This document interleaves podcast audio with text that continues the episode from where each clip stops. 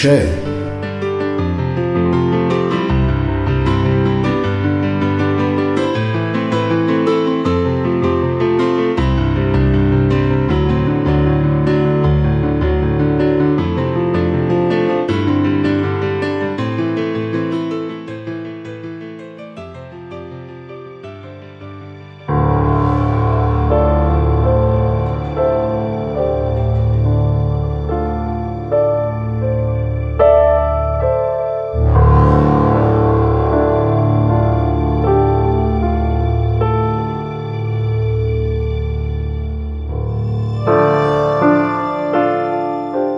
وقتی در سلول انفرادی پشت سرش بسته شد تمام ترس ها و نگرانی هاش با صدای ضربه در و صدای قفل شدن اون به ناگهان فرو ریخت.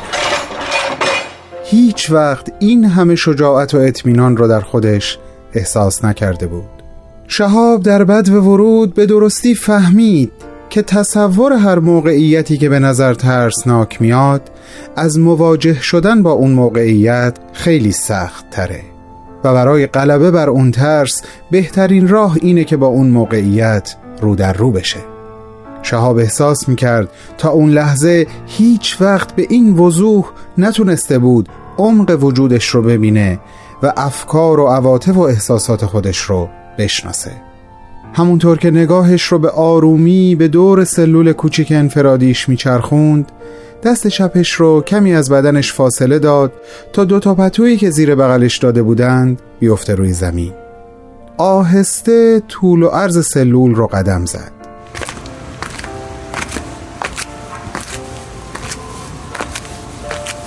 هشت قدم در چهار قدم بود. در انتهای سلول یک دستشویی، یک دوش حمام و یک توالت قرار داشت که با یک دیوار کوتاه نیم متری از بقیه سلول جدا می شد و نهایتا یک پنجره کوچک همیشه بسته در بلندای دیوار نزدیک سقف قرار داشت که شهاب سایه رقص شاخه های یک درخت رو می‌تونست از اونجا ببینه.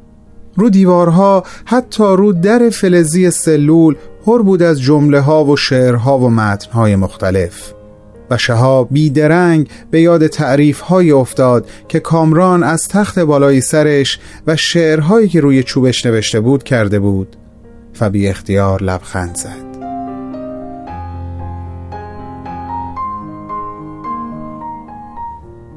تو اون لحظه دلش نمی‌خواست حواسش رو جز به درون خودش به چیز دیگه ای معطوف کنه. به همین خاطر خوندن نوشته ها روی در و دیوارها رو به وقت دیگه ای موکول کرد و خیلی آروم اومد وسط سلول و چهارزانو نشست. چشمهای ظاهریش رو بست و چشم دلش رو به روی درونش باز کرد. چه عمیق چه حقیقی عاشق بود. عشق ستاره در دلش حقیقتا مثل ستاره می درخشید در حالی که دو قطر اشک زلال لبخندش رو شستشو می‌داد به یاد ستاره زیر لب زمزمه کرد. برای تحمل روز سیاه به تو فکر می کنم برای تصاحب رویای ما. به تو فکر می کنم به تو فکر می کنم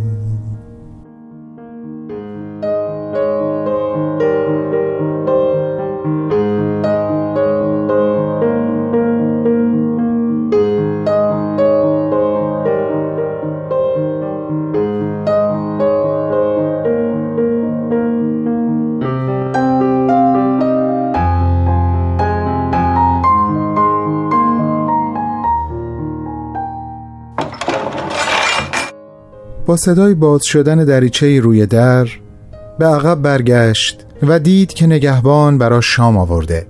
شهاب خوب می‌دونست تا وقتی اونجاست این تنها چهره ای هست که می‌تونه ببینه و خارج از این سلول چشم بند خواهد داشت.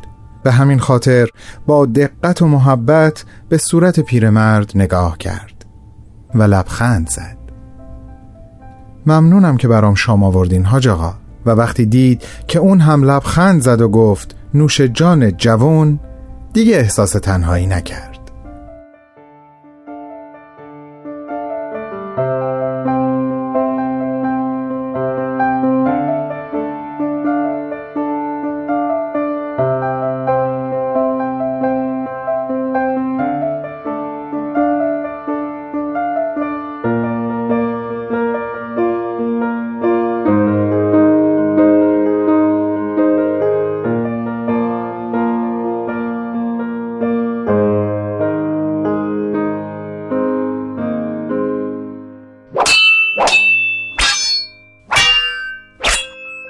جایی شبیه استادیوم آزادی بود. مالامال از جمعیت. شهاب وسط زمین داشت با مردی که بهمن می‌دونست بازجوی او هست شمشیربازی می‌کرد و صدای چکاچک شمشیرهاشون در سکوت محض تماشاچیان چیزی شبیه صدای رعد بود. بهمن با دقت به جمعیت نگاه می‌کرد. و ناگهان فروغ ستاره رو شناخت که دارن با آرامش و اطمینان به این جدال نگاه می‌کنن. بهمن لحظه چشمهاش رو بست و دوباره که باز کرد با صحنه باور نکردنی مواجه شد.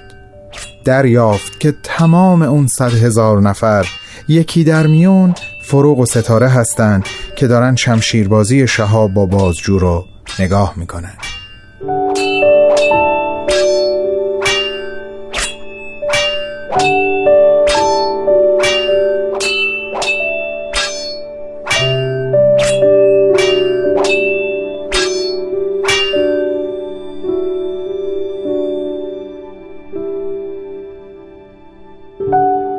وقتی از خواب پرید چند ثانیه طول کشید تا تونست خواب عجیبی رو که دیده بود به یاد بیاره. غرق شگفتی و هیجان شده بود.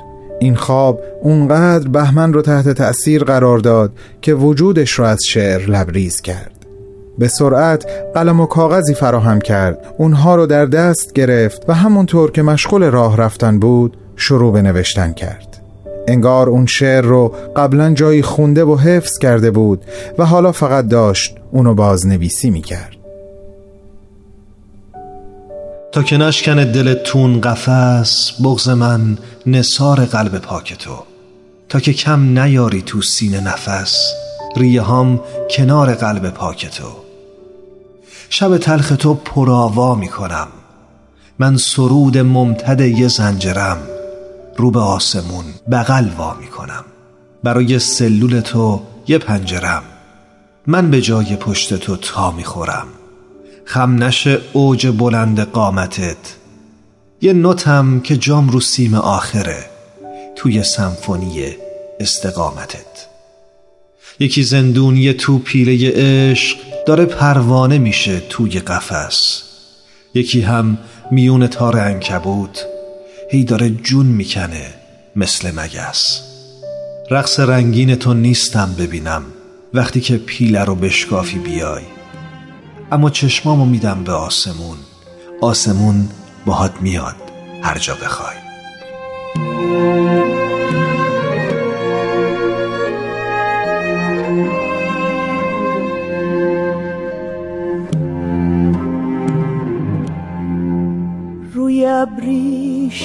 چین نبز صدا تو میشه دوخت. میشه اسم تو رو به شعله گره زد و نسوخت. میشه تهمونده دریا رو به یادت سرکشید. میشه جز تو حتی آسمون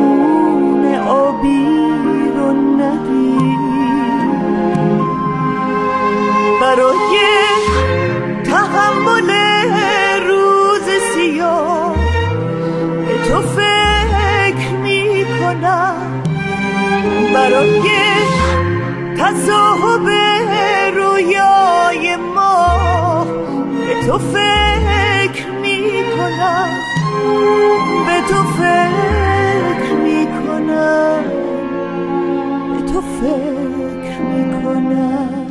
شما می‌تونین به قسمت های پخش شده این سریال در وبسایت پرشین بی ام اس به آدرس www.persianbahaimedia.org دسترسی داشته باشید.